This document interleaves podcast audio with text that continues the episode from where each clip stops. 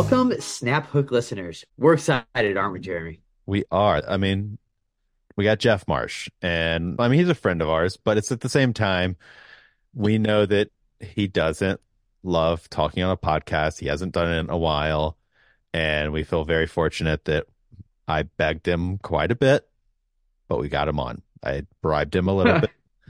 Uh, saw saw him at the PGA show. We've been bugging him for a while, and I know he's been on a search for Seamus ball markers. And I had one that he really wanted. I was like, "Look, I'll give you the ball marker, but I need you to actually do the show." And uh, you guys will enjoy this. It was a good one. Enjoy it.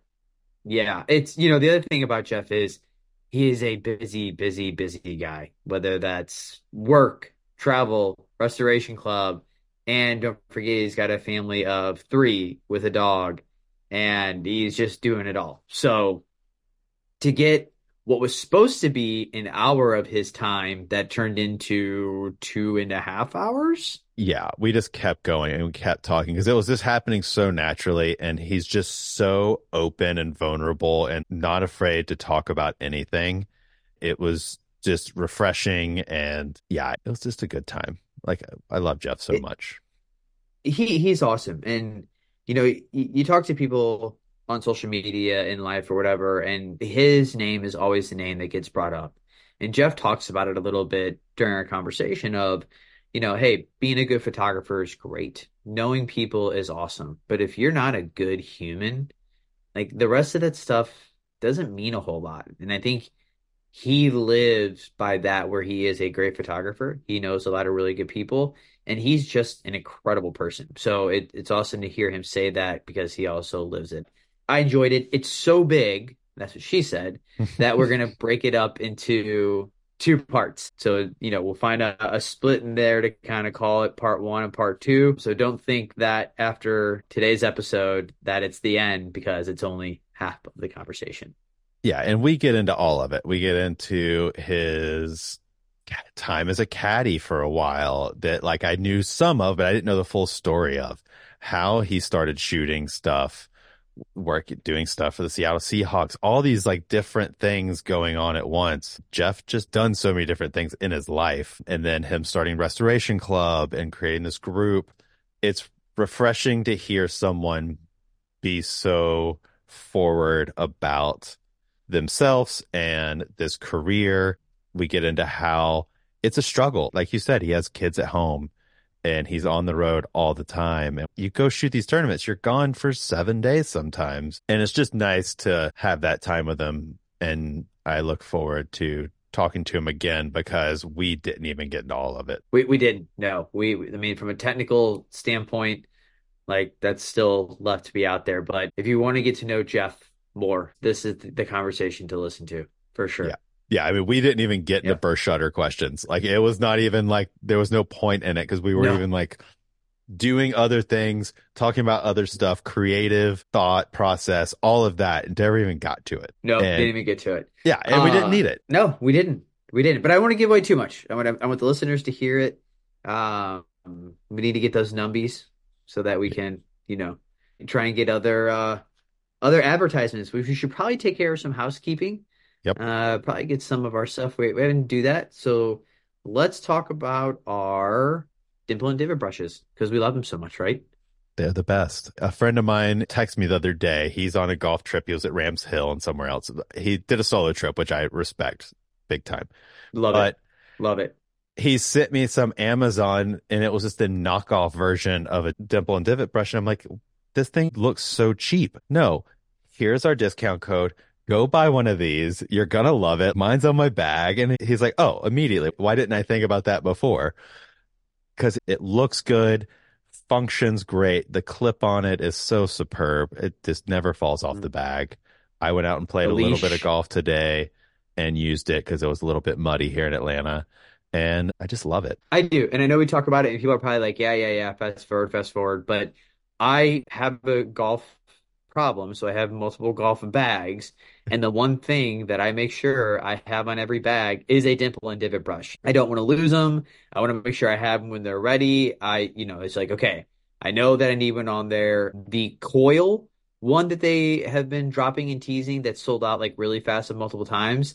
I am kind of a big fan of that because it's got kind of a, a coil, right, as the leash, and it kind of bounces back a little bit, so it gives you a little bit more pull when you're cleaning your club, and obviously all the other stuff too. The crew necks, the hats, they have the cleaning kit that you can get. That's the mm-hmm. towel, the brush, and the spray soap, which I got chastised for only using water when I clean my clubs, and I now I use the spray, clean them off with the brush. They're good. Snaphook 15 is the code. Use it. Buy yourself any of that stuff you need. Get multiple ones, different colors, different bags, whatever it may be. Snaphook 15. Yeah, clean your clubs. You don't want to show up at that fancy invite that you got finally, and the caddy looks at your clubs and it's like, why are these things gross? So take care of them. All right, let's get into this. Ladies and gentlemen, here's Jeff Marsh. I'll be down the road. So I might go to the church parking lot again with binoculars. Take a few views. Uh, Yeah. Let me. We'll look. We'll talk later when that is because I might be heading over there sometime mid March for something else. Cool. But yeah, let's actually Doing get a- started. Let's do a Yeah, proper intro. All right, welcome everyone. We are here with the one we've been waiting for, Mr. Jeff Marsh. We finally bribed him enough to get him on the mic. He's got his new podcast mic, and we got him on. So welcome, Jeff. How you doing today? I'm good. Uh, never a dull moment. I was uh reminiscing a few minutes ago. We we've already been to the ER today with our little guy. He popped his chin open. Um, it's kind of a rite of passage, I think, for boys. So he's he's almost two. He's already got that out of the way. Yeah, is definitely Knock- a requirement. Knock it out early. I've Yeah, I've never but- never popped a chin. I don't recall ever breaking a bone. My parents claim I did, but I'm not sure about that. So maybe I'll go fall in the concrete after this just so I can be a part of the club. You might as Yeah. well. Yeah, let, let Doodle uh, run the leash around your legs and take you out, and you'll you'll be good. Yeah. There you go. Milk and recorder, it'll go off. Jeff, I So just want to say before we jump in, this is awesome. When we started this, you were at the top of the list, obviously, and you have been like the most requested person to get on. Everyone wants to hear your knowledge around photography. But as we talk, I want to dive more into how vulnerable you are online in real life, everything. So I, I hope it's going to be an awesome conversation. No pressure on you. Don't screw it up. But I think we're going to have a good time. As long as the feed doesn't cut, we'll be good. If I, if the feed cuts, I know I screwed up. yeah, you'll be just fine. So where are you at right now, Jeff? You in Nashville? Yep, I'm uh, Columbia, Tennessee, about 40 minutes south, 20 minutes south of Franklin. We just hit two years yesterday here in Columbia. Uh, about two months before we got here, we'd never even heard of it, didn't know it existed. And then we called it home pretty much overnight and had a baby five weeks after we got here. And, and so, yeah, I don't know how it's been two years, but it's been two years. It's because of COVID. Like COVID just time doesn't make sense anymore. It's like I remember when you came through here and you still had the RV and you stopped by the house and we called up and it was like the tail mm, end of right. COVID. And it was so long ago, but it wasn't. And it's hard to like judge time anymore these days. Yeah, it's the whole like space-time continuum, I think. What Yeah. was his character? Back to the Future. Oh, Doug, Marty Um, McFly? Yeah. No, no, no. The Oh, doc. Doc. Doc. Doc. Yeah. But somehow we hit yeah, we hit that. And Ah. yeah, it's bizarre. I think that was East Lake 21 when Yep. I was It was. first saw first saw you. Yep. Yeah. Well, hold on, because I don't want to glance over the RV life. I mean, you guys went from the Pacific Northwest to basically the South, two kids, you know, what, halfway through you had a pregnant wife, the dog. I mean, the whole crew was was packed in an RV. What spawned that? And then how, explain that experience. Like, was it worth it? Do you regret it? Was it awesome? Would you ever do it again? Like, let's not glance over the fact that you were RVing it. Yeah, I mean, it probably depends on the day that you would have asked us that while we were out there. I mean, I did things in that season I never imagined doing, like up to the elbow with a steak knife trying to clean out the septic Oh, tank because my kids had clogged it with Costco toilet paper, oh, which you're not supposed to use. no. That's probably the grossest thing I've ever done. Never thought I'd I'd, I'd do that. Uh, I invested heavily into the propane market. I didn't know how much propane you go through just trying to stay warm because we kind of chased the sun a little bit, but we definitely found uh, found some frost even in in Orlando. Uh, we had quite a few frosty nights, which wasn't wasn't prepared for that. Yeah, But you're um, yeah, I think expecting that. between no, um, between my wife and I, I was 38 I just turned 41. So 38 when we left Washington. She just turned 35. So 70 plus years together in the same county. Uh, Wow. families both are still in the same county. So it, I mean, talk about roots. We're the only ones, you know, that that have left. And uh that, I think there's a lot that went into it. I was talking to somebody today on on Instagram. I think I did just like a Q and A and like, what are you thinking about this week? And somebody was like, I'm ready for spring.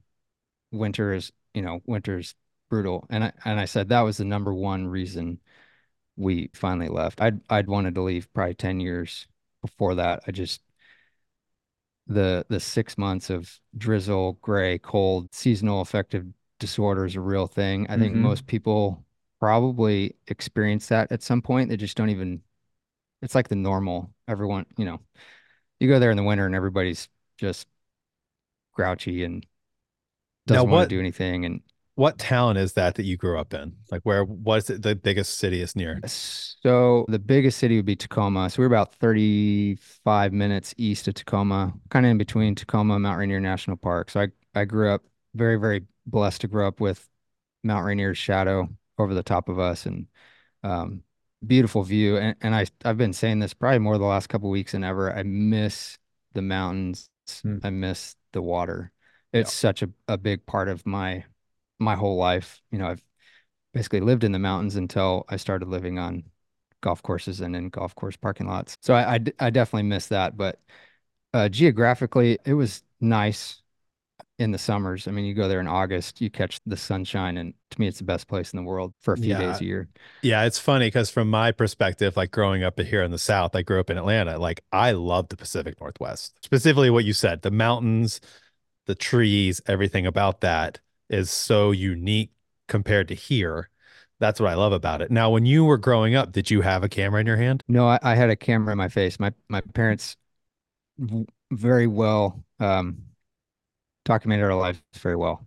And I'm thankful for that because I can look back and find pretty much any picture anytime I want when a story comes up. Actually, today, you know, my son had had to get stitches this morning, and then my sister was like, "Oh, I think I got stitches on my third birthday," and I was like, "You know, there it is." Like, send it out. So very, very well documented. But I I don't ever really remember even being interested in in picking up their their camera. It was a the old Canon AE1. Oh yeah. Um, and I spent, I think it took me three or four years to digitize all those photos back in like 2013, 2014. Because it was, I mean, like 40 to 50 photo albums of of photos, which was nuts.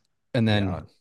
thankfully I did it because 2017, my the house I grew up in burned and Oh, all those photo albums Oh no. disappeared. So so that's kind of our I mean that's our lasting lasting memory. So I'm I think it was probably annoying at times for my sister and I to always have, you know, my mom like, you know, stop, stop, stop what you're doing, say cheese. Now I do that with my kids, so it's payback. But um I didn't I didn't really have an interest in photography at all until college. I got a Kodak Easy Share point and shoot.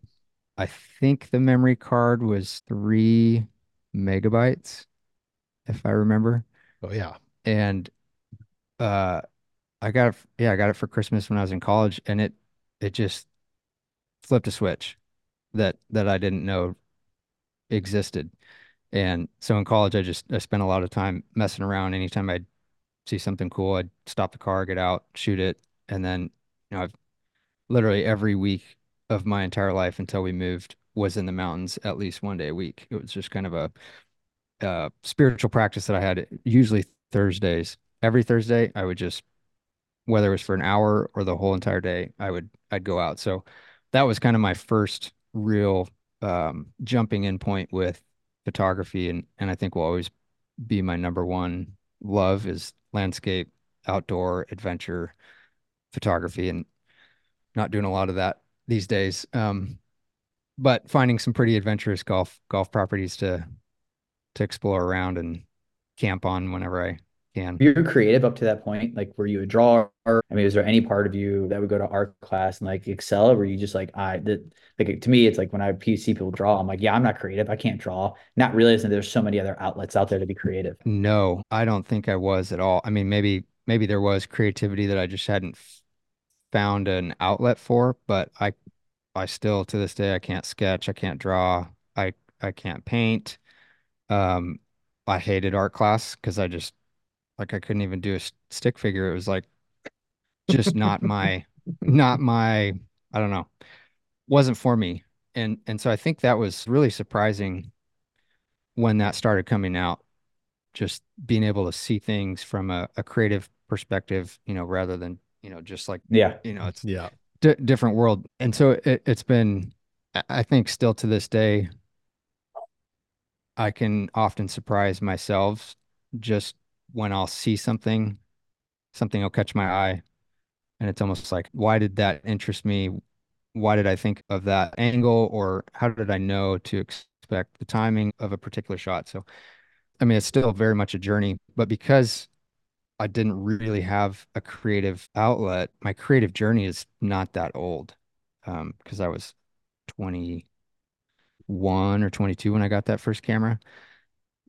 So it's really only half half my life that I've been practicing some type of of creativity. Have you read Rick Rubin's book about the creative process? So it it really gets into that idea where creativity doesn't have to be art. It doesn't have to be drawing. It doesn't have to be it's like in your everyday life you find a way to be creative about something. And I think that in that it's like being out in the woods, your time as a caddy. There's a thing that you do in those things in in everyday works where you are being creative in your own way.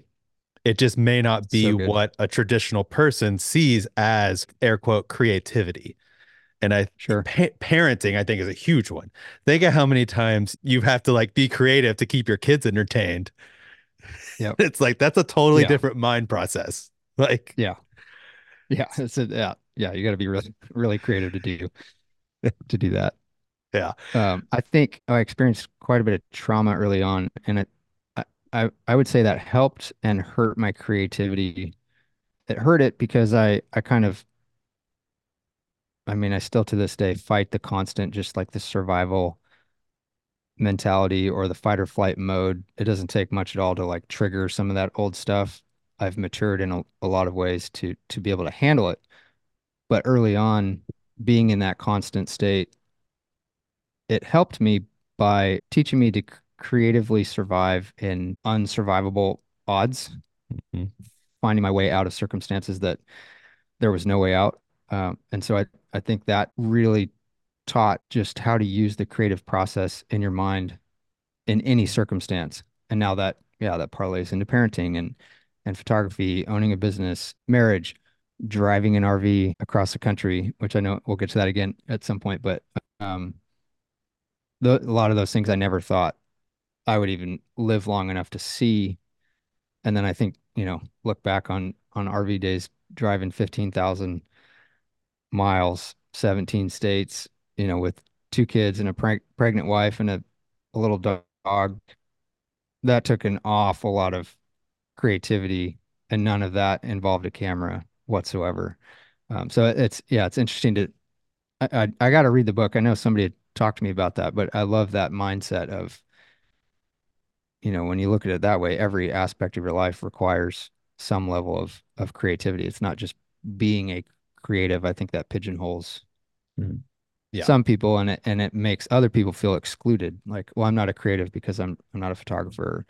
And I mean, I, I even kind of fell into that mindset when I answered your your question initially. Um, so it's yeah, I, I think some some kids when they're young, you know, my daughter's 10, we realized a year ago she can sing.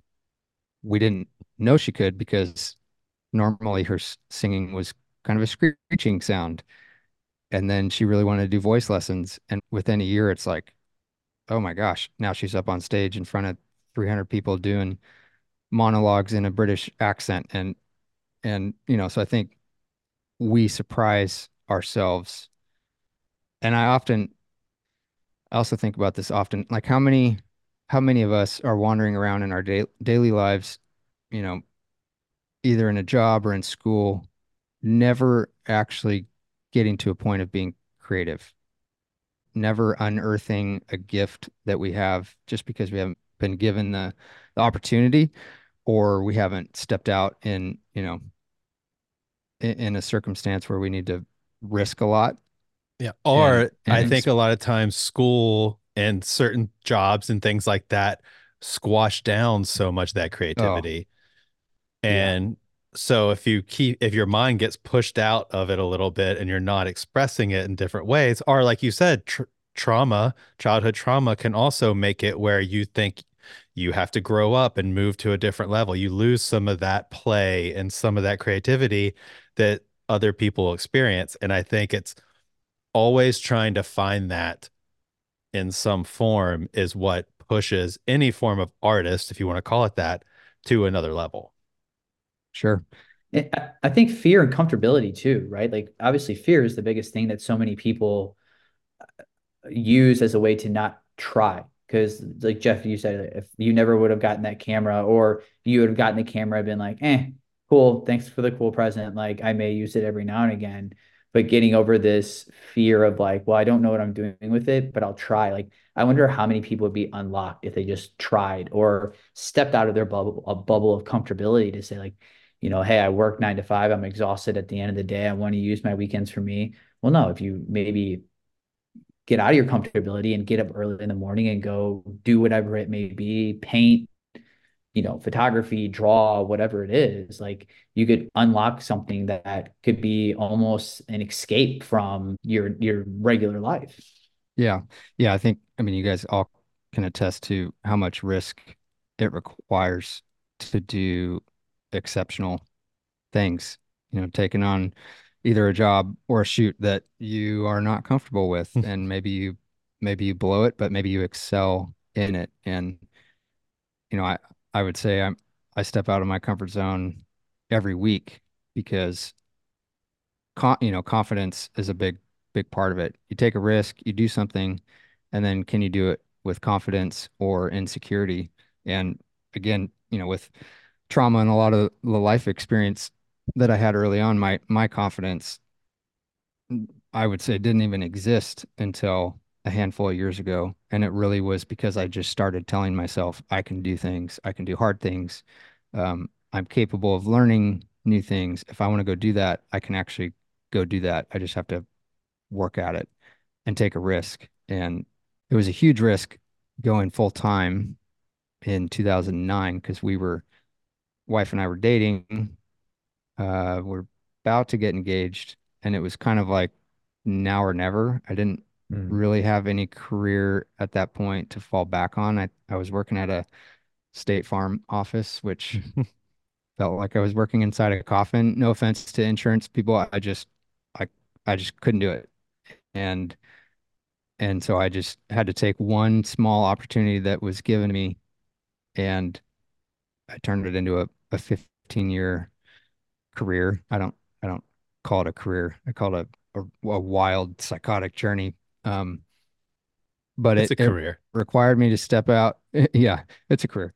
Uh, I, I had to step out, risk a lot uh, to do a, a photo shoot, and and then actually charge somebody for it, which I didn't have the confidence to even give him a respectable number.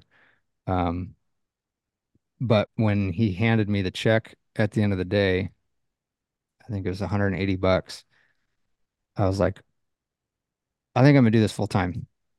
Like that was all it took. Probably not a wise business decision, uh, but I wasn't married yet.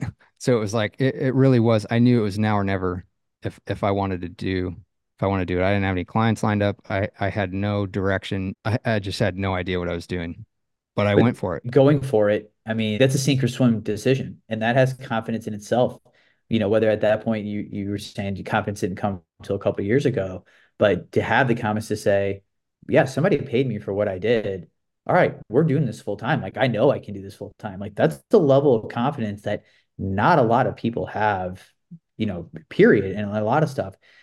Also, when you talk about your confidence, and I know that social media for the most part is a people say it's a fairly toxic place. I, I think you can find the good things you can find, the toxic part of it all.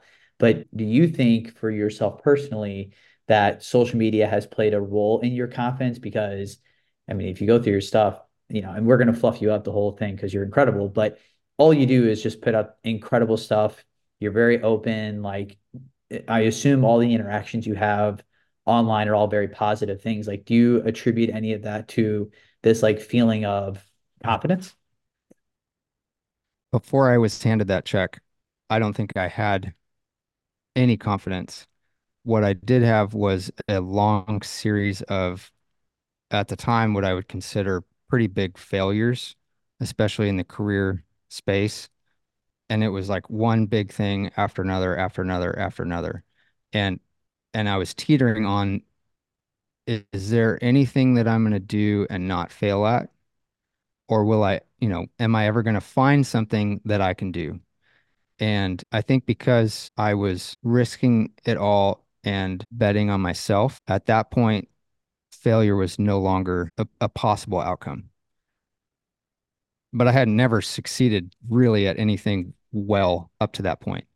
I just had to make a decision. Moving forward, this is it. I'm not going to stop unless it's clear that I'm supposed to do something else. And I've actually tried multiple times over 15 years to get out of it because it's been a very, very hard journey. I'm not a business person. I've learned how to run a business kind of, but I was not a business person. I wasn't trained in any of that. Nobody ever said, if you're a photographer, it's 95% business, 5% you have a camera in your hand. And and I just I didn't know that. I wasn't prepared for that. So it's it's been a challenge. I have tr- literally tried to walk away and I couldn't. No other doors opened, kept me in it, and I just kept going. And uh, so I think that desire to not fail eventually turned into confidence. And I would say social media has definitely played a pretty pretty big role, probably more recent. Early on, um, you know, it, it was all Facebook, and I had my personal page and a Facebook business page, and all my eggs were in that basket. And then they changed an algorithm overnight, and I just like stopped getting exposure, stopped getting work. I was doing weddings pretty much full time at that point, and I was like, okay, well, I need to figure something else out. And uh, so I kind of switched into more commercial work that was just word of mouth. But it wasn't really until I think Instagram paired with golf, once I started shooting golf full time, which was 2019. So 10 years into my career, I was like, it's only golf from this point on. I had done a few golf shoots up to that point, but I think that narrowed in a community that I could belong to, a lot of people that I could relate to. We had a general interest in photography and golf. I never really cared for weddings. I mean, there were some hmm. weddings I did that was that was fun, but out of 175 weddings, there was maybe 10 that I was like, "Yep, this is cool." Oh But the other 165, I'm like, I'm like, I can't, I just can't do this.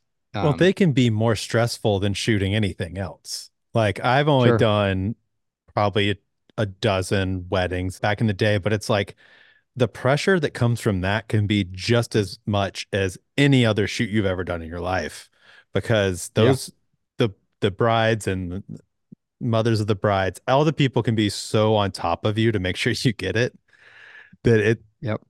It really hones you in for when the time comes when you're doing other stuff to be on top of it and like ready to catch those moments. So, what was that first job that you did for $180? Uh, It's in the morning is I think now I believe he's a syndicated radio host out of Dallas, but he was on the Wolf country station in Seattle at the time. I don't even know if there are still Wolf country stations, but he was the number one radio DJ in Seattle at the time. And a friend of mine was doing his website rebuild and asked if I could do some headshots. So we went to Gasworks Park, super cool, very common place to do portraits. I still have the photos. I can't even look at them. They're so bad. And he thought that they were absolutely fantastic. And and then he's like, "How much for these?" And I, you know, at that I'm like, "I have no idea." Probably at the time for that era, the photos were okay. I think I could have charged quite a bit more, but I just I had no idea. So I threw out a number. I think I said a hundred bucks. And he's like, "Nah." I'll I'll give you 180. And that was it. His manager loved him. I mean, this is how it works when you do take a risk and you do something crazy. Within a month, I was shooting the Kenny Chesney concert in the Seahawks stadium with near all access. Not the experience to be doing that. I really I had no idea what I was doing. I didn't know where I could go. I couldn't go. They were filming, I think, an IMAX series and I, I got in trouble so many times going places I wasn't supposed to go, which that's how you can get really good shots, but I don't advise doing it too often because you'll get kicked out. Um, but it opened up a few doors that started giving me a little bit of that confidence of like, okay, I think I have the ability to do this well. I need to learn how to do it well. I think I'm capable of it, but also it's just a matter of meeting the right people.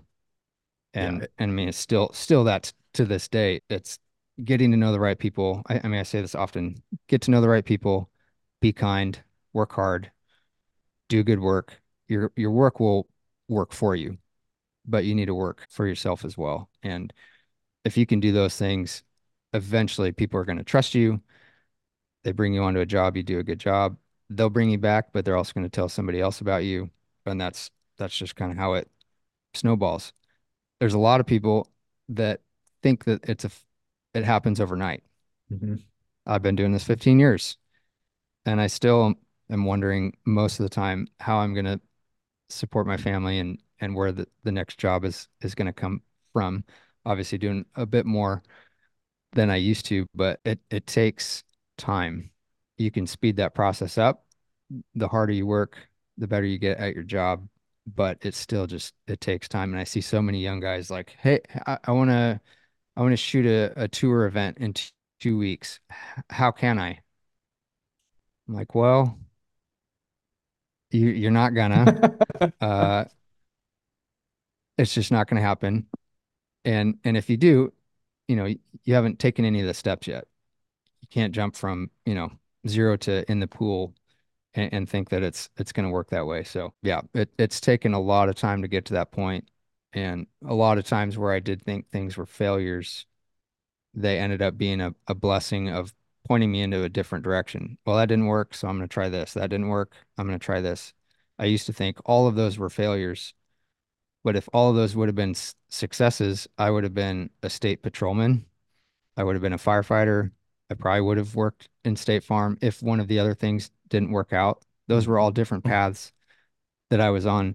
I can't ever imagine me being a state patrolman in Washington, especially in the last handful of years. Yeah. Wasn't for me, but I was devastated because I, you know, I needed a job. I was out of college. I'm gonna go do that. Um, so it's yeah, I, I stopped looking at things as failures, but as redirecting points to get to where I'm at now. a good saying of try fail grow is what we used to go with at work where it's like cool try this thing that we we're let's try something new see if it works do it quick doesn't work great it failed let's learn from it move on to the next thing.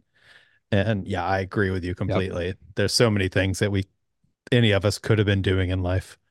I was I was gonna say that is a true example of all things happen for a reason, right? While at the time it looked like failures, like that thing was happening to get you to be a fireman, to get you to be Jake from State Farm, to get you to be, you know, the photographer that you Yeah, are today. Keith. Like uh, all all those all those happen for a specific reason. That's that's a definition of it. I mean, yeah, it's like right there in, in that conversation. Yeah, it's it's uh it, it took a long time to to change the mindset to that.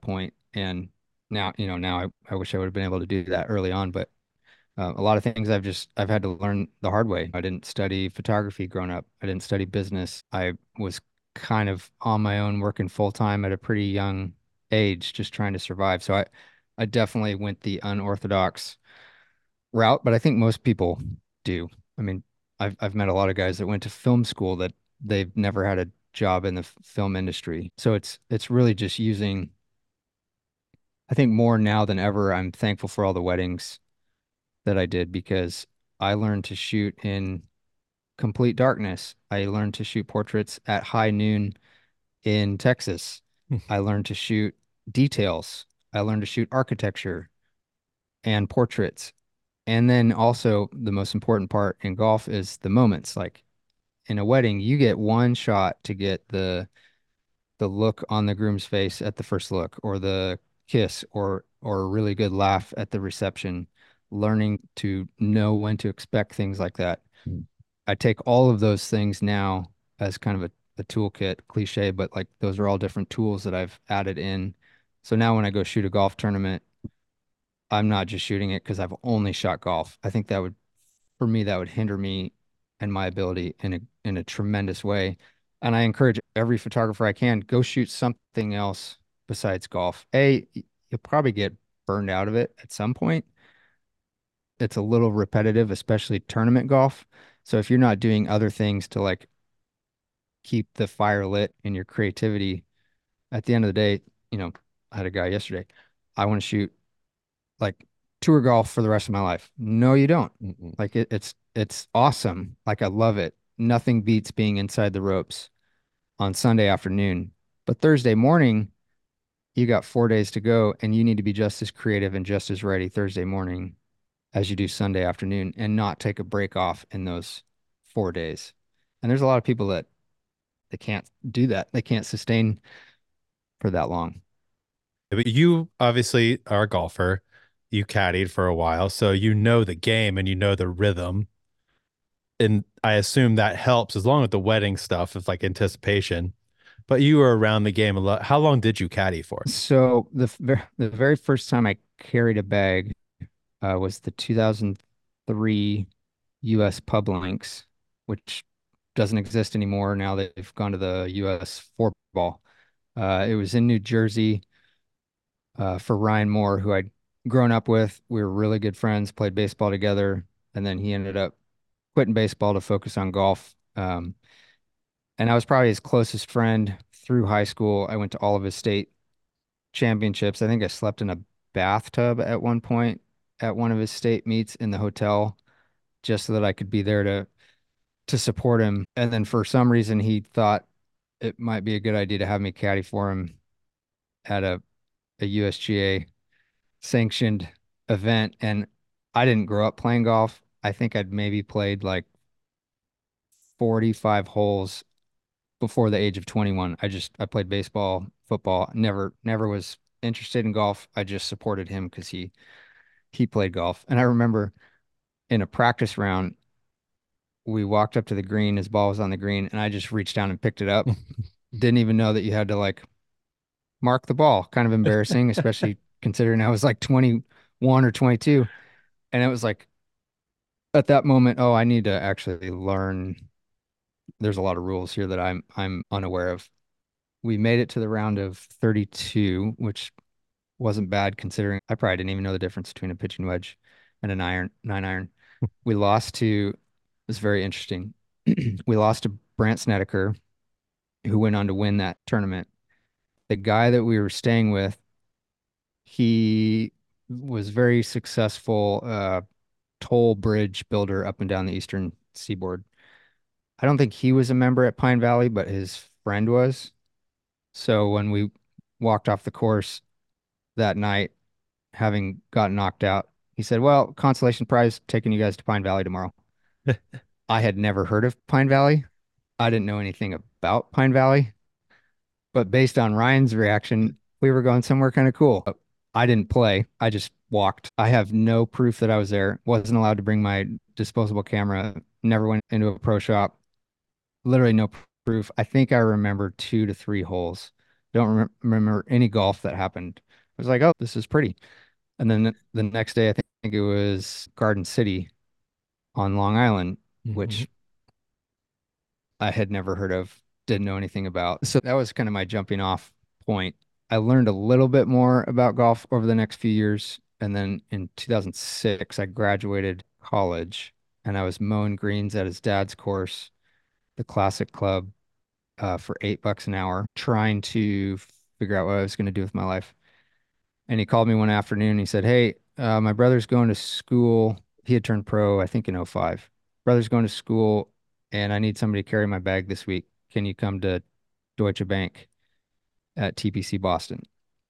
So that was my first pro event that I was ever around. Very first day on the range, I look over and Tiger Woods is standing next to us. This is 06, so this is kind of peak Tiger. At this point, I knew a little bit more about golf. I knew who Tiger was. I was a fan like just about everybody else. Still didn't necessarily know all the rules of golf, but I had brushed up on my caddy skills. I think his dad gave me like a one hour crash course on how to not screw up for the week. I was only supposed to be there for a week. We were in the second to the last group on Sunday. I think we went into went into Sunday tied for third or fourth. The group behind us was Tiger and VJ. Mm-hmm. VJ was up by seven. Tiger came back to win, and we were the group ahead the entire day. And it was just absolute chaos. We didn't play super great. I think we got sixth, ninth, ninth place. But he made a 30 something foot eagle on 18 in front of that entire crowd that was waiting for Tiger to come in and clinch like one of the greatest comebacks of our time. And then Ryan was like, okay, I think you did all right. You know, we'll have you come out next week until I get my replacement or whatever. And ended up, I think, out with him for seven months. So it wasn't real long, but it was a pretty epic experience. And to look back on that and to think I was inside the ropes on Sundays in contention in some pretty memorable events. And now I'm inside the ropes at some pretty iconic moments in a completely different capacity. I never once thought at that point that I would eventually want to shoot golf was not a figment of my imagination. That's crazy. And I imagine you ended up doing better than eight dollars an hour being a caddy. I did. Yep. Um, we kind of had a colorful run. We, I think it was not. We got ninth, missed a cut, sixth, missed a cut, 18th, missed a cut, sixth, missed a cut. We were in the final group on Sunday at the 84 Lumber, which is John Daly's tournament. Doesn't exist anymore, but Yep. um, that was that was pretty cool. That's the only time I've ever had a butler. I didn't know you could like actually have your own butler if you stayed somewhere. Nemacolin Resort in Western Pennsylvania. Um, we ended up losing to Ben Curtis back when he wore like NFL logos wherever the city he was in. So he had Steelers gear on. So that was the close. I think the I mean the closest that we came to came to winning, which was pretty fascinating. I still have I digitized VHS tape, so I have some ESPN footage of of Ryan and I on that final awesome. Sunday round, which is just yeah. To think, I mean, I, I look back at that version of myself. I did not belong there.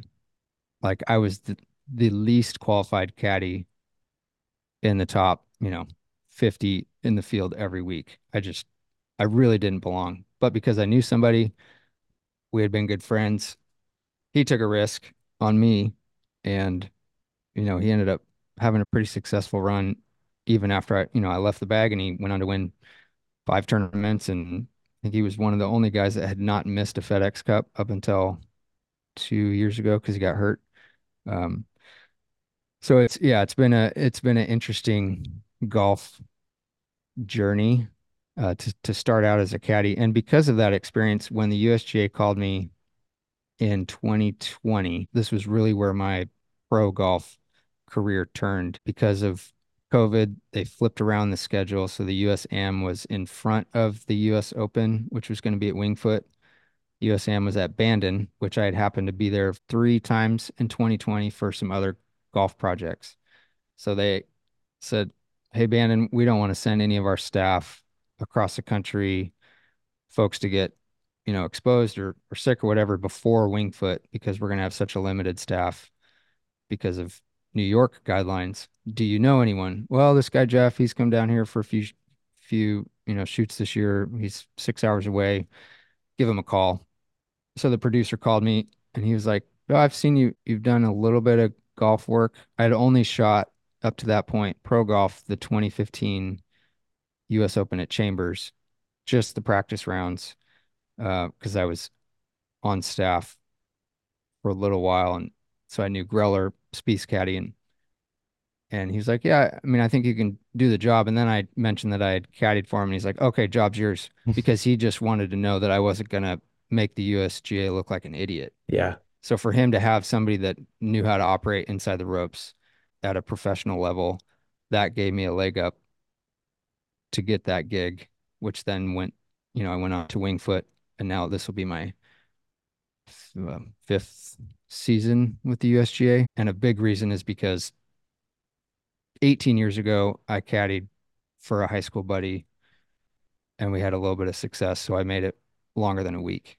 It goes back to what you're talking about. Sorry to interrupt, but it's like the same in photography and the same in this. And it all, it's, it's knowing people and being a good person can go so much farther than sometimes the photos you learn as you go just like you mm-hmm. learned as a caddy as you go you learn photography as you go you you keep growing. But the important question is did you ever go full stevie and yell at any photographers when you were a caddy? Uh n- no. I didn't yell at any photographers but i definitely yelled at some fans. Uh this this was you know with peak tiger and and right around i think the first iphone was 2007 or maybe the beginning mm-hmm. of 08. So this was like flip phones, Blackberries, Nokias.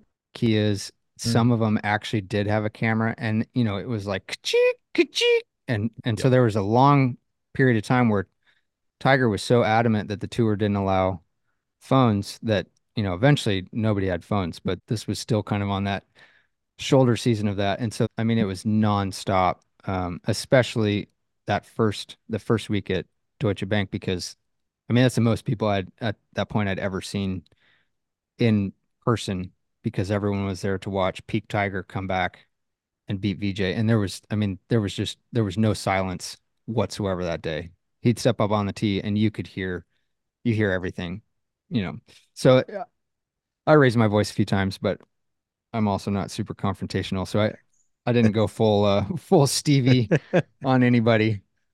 How how long after your caddying did you start doing true links? Um so yeah, my first my first paid golf gig, uh Ryan and his brothers took over uh True Links where which is a very successful company now. Um that was started by a couple guys, I think in Dallas they took it over in Scottsdale in like 2011 or 2012 because I still had a relationship with them and I was starting to shoot stuff. They had me come out and shoot uh, I think once in 2013, once in 2014. So that was my very first paid golf gig. So 4 years into being full time. And then they ended up kind of taking a pause, rebranding, moving to Tacoma in 2019 and then hired me on kind of part time as their brand manager. Um, and that was really what started to catapult me into the the golf creative space. Uh, I got laid off May or June of 2020. And instead of going back to some of the old clients that I had or trying to do weddings, I just I exported my email list on my way out, sent one email off think there was maybe 45 names on on the email list and just said, "Hey, I'm going back to full-time freelance. I just want to do golf. Here's some of the stuff that I'd shot with True and and then the 2015 uh, Chambers Open, and that was enough to to lead to where I'm at now. It's taken it's taken a while, um, but that was yeah. So 2019, 2020 was at you know I was at True and um, again, it's shooting golf shoes probably wasn't my best skill set, but there was moments in there where I went to the 2020 players when the world shut down like on Thursday they started the event mm-hmm. or Friday they started the first round and then everybody went home and that yeah. was it. That was my first paid pro event that I shot. Um, so yeah, it's just a lot of tiny little points along the way that that have led to led to where I'm at, and that's why I I don't call it a career. I call it a wild psychotic um adventure. And there's there's times every day where I I question every decision that I've made, um, but there's also times every single day where I'm like, this is this is as good as it it gets. I never you know, traumatized, abused young self would have never in a million years imagined even just having a conversation with guys like you talking about the cool stuff that I that I get to do and have done. Yeah. Yeah. I mean, and, and are gonna do. Point. Yeah. Gonna do. Yeah, this is actually hmm. this is the first year in my in my career that I have a pretty good outlook on the whole year for the most part as far as tournaments. Usually it's like I know I have a tournament next month or a championship next month, but after that I don't know. This is the first year where I've seen the calendar really start to fill out. Still still quite a few gaps in there that I'll fill as time goes on, but uh, that I've worked really hard to get to that point because without having an outlook like that, I mean, it's been you, you guys have followed me long enough to know it's it's been challenging. It's a lot of hand hand to mouth invoices that haven't been paid or or checks coming late, and you know we're eating rice, and I'm asking friends to to help us out, you know, until we we get to the next one. So it's I I, I stress to everyone that I talk to that I get to do some cool stuff, but it doesn't come with without some in, incredible sacrifice and hardship and and I have to make the choice every single day. Again, when I have those regrets, nope, this is what I'm supposed to be doing right now. I'm going to keep going and I'm going to if I have to embarrass the heck out of myself to survive another day, then I'll do my wife doesn't like that I do that sometimes, but if it gets me to the next day, I know that it's just a matter of time before the next break happens and the next, you know, big thing happens, some of which I, you know, I don't even know that it's around the corner. And I'll never see it if I if I throw in the towel. Well, let's give yep. a big it's... shout out to wives of traveling photographers because I mean, I had my job when my wife and I met and I've spent the last 14 years of my life traveling like crazy. Now it's down a little bit, but your wife, all the kids at home, my wife, it is like you said, it seems glamorous when you see the photos online, but they're doing the hard work at home. oh yeah. I think the one thing, Jeff, that I and I kind of alluded to at the start of it, but the one thing that I appreciate so much with you is your openness to say, hey, the photos are awesome. The places I get to see and the people I get to meet are absolutely incredible. But there's this side to the business that not a lot of people are highlighting. And you're very open to say, like, you know, hey, there is a grind. There is, you know, outside of the financial unsustainability or, or not knowing, like you're away from the family a lot. I mean, you got three kids, you got a dog, which as a doodle dad, you know they're just as much of a kid as as they are. Today's your and, birthday, by the way. Oh, shout out. Yeah. Um, sneezing. But like, yeah, you're you're away from the family. You're always grinding. Even when you're home, I'm sure you're going through 30,000 photos to find a hundred that are what you want to post, and you're sitting behind and editing. And yeah, it's you know, when people post stories on social and there's a paragraph, I'm normally like, no, no, no, no. But when you do it, I stop and read it because it's so genuine. You're taking the time and it gives insight into what it's, you know, what it's really like to do what I feel like all of us who are listening or follow you on social, like kind of dream to say, like, God, that would be absolutely incredible to have that experience and do something like that. And, you know, you shine light onto, damn, it's way harder than you know a post makes it look to be. Yeah i, I mean life, life's hard. We, we face a lot of we all do. We all face hard stuff. And when i have a bad day i'm i just it doesn't take me long to to scroll through and see somebody else having a much worse day or ha- have much worse circumstances and uh and going back to the creativity thing i was actually talking to my daughter about it on Valentine's. She's like, Dad, what, what's the origination of, of Valentine's? It's like, well, let me tell you, because when I was in high school, I was in journalism class because I had to take an elective and I didn't like language arts, but somehow I ended up in a writing class.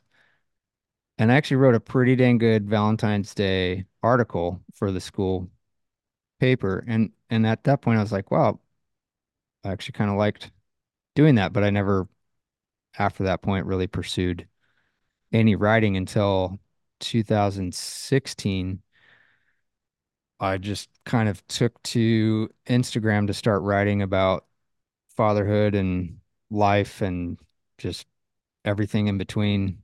So I started a, an account called Secret Life of Dad uh, because I think every dad does have a, a secret life, not necessarily trying to keep things a secret, but we all have stuff inside us that nobody sees, nobody hears, even even those closest to us.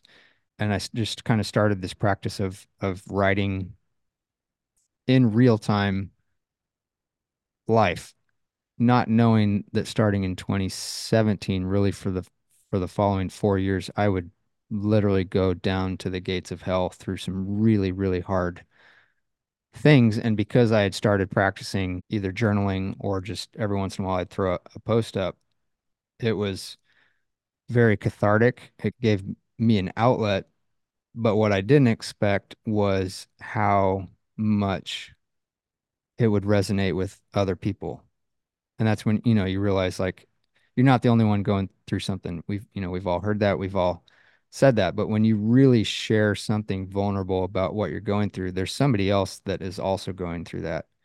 And so, in a way, I was helping myself by being vulnerable, sharing about hard stuff, but I was also encouraging somebody else to find somebody that they could talk to about it. And I still say this today like some of the stuff that I write, like my hands are almost trembling because I have so much anxiety and nerves about sharing some of the stuff that I do.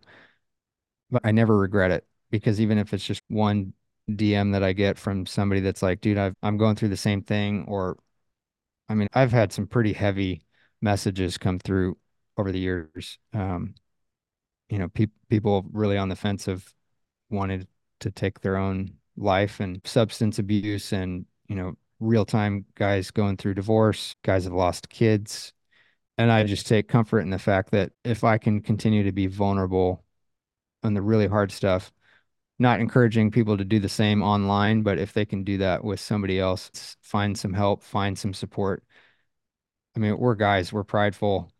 We put up walls, we flex our muscles, we want to hit the long ball, you know, but that's that's not reality. Reality is is the messy stuff, the the in between. You know, when you have little kids, like the stitches this morning, and I mean, I, this this is our bedroom, nursery, office. There's diapers, and you know, um, it's the in between stuff that people don't share or really talk about.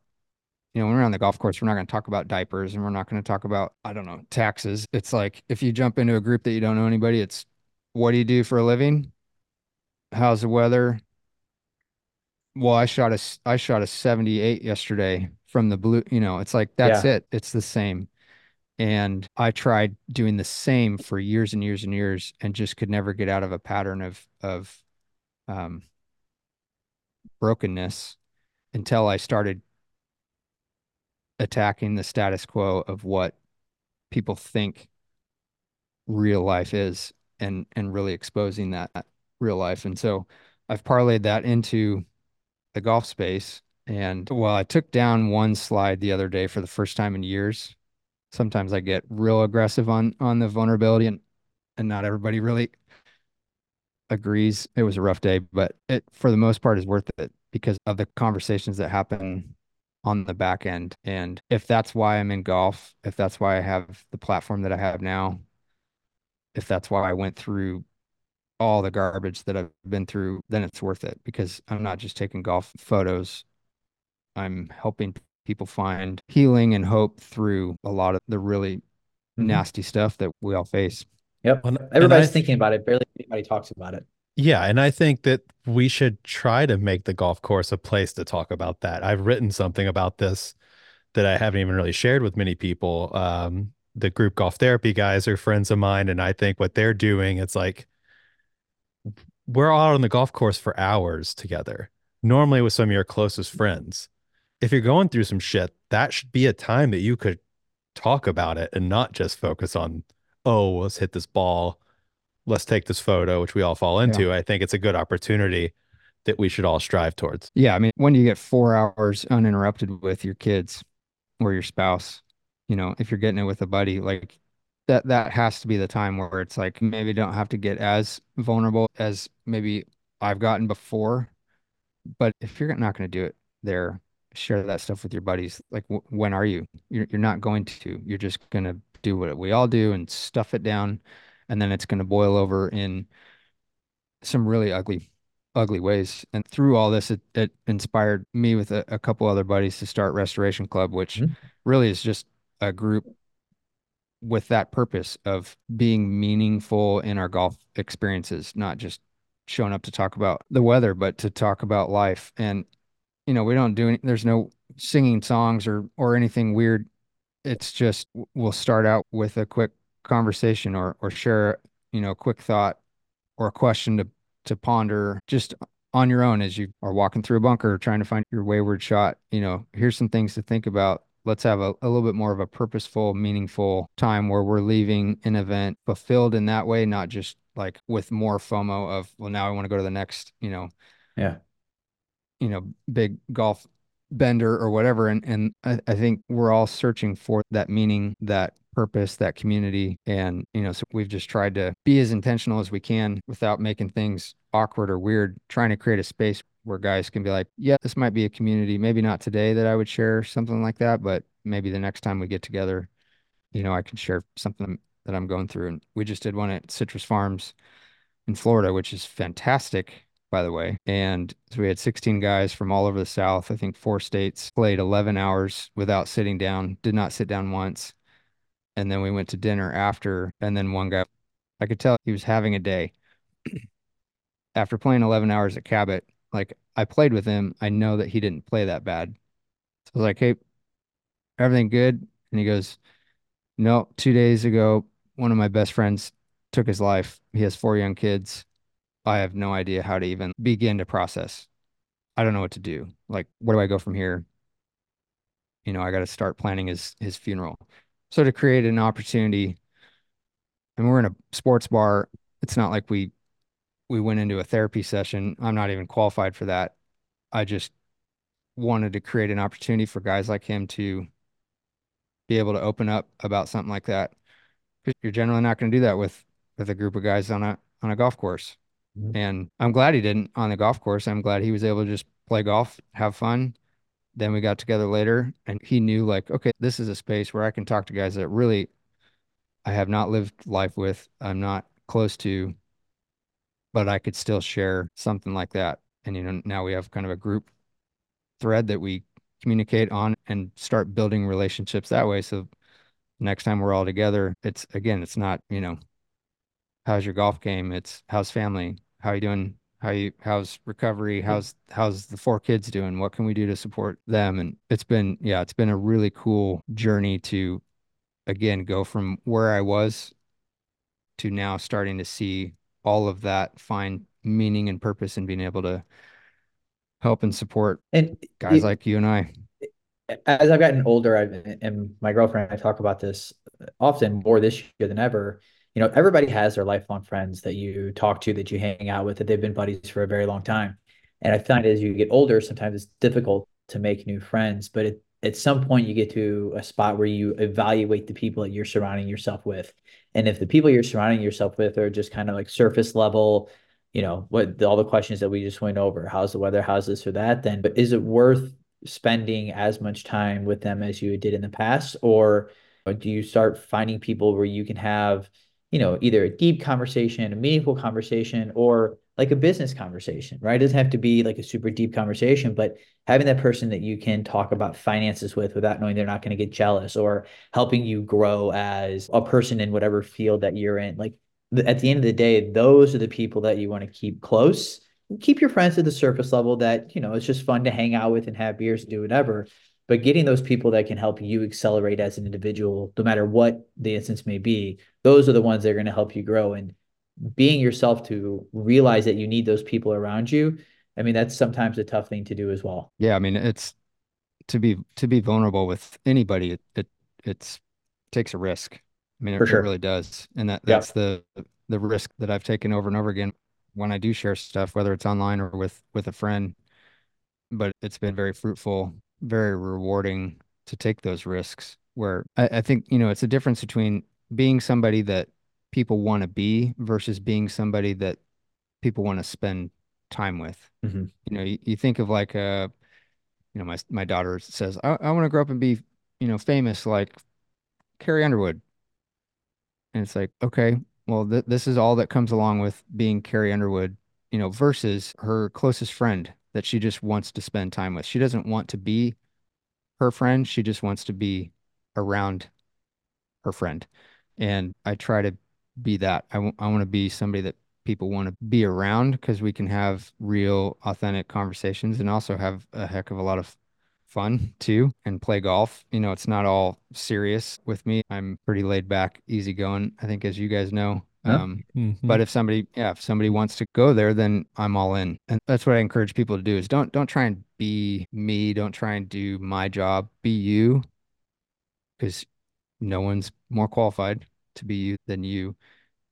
Sure, you can try and do some of the things that I've done, which is great, but don't try to be somebody else. Just be around people that you want to be like, that you want to learn from, that you want to you want to grow from. They're going to make you a better person. You're going to make them a better person. And that makes all the difference in in this golf community. And you know, we're starting to see a lot of really good people like that enter this space. All right, guys, we're going to stop right there. We went on for two and a half hours, I think, on this total conversation.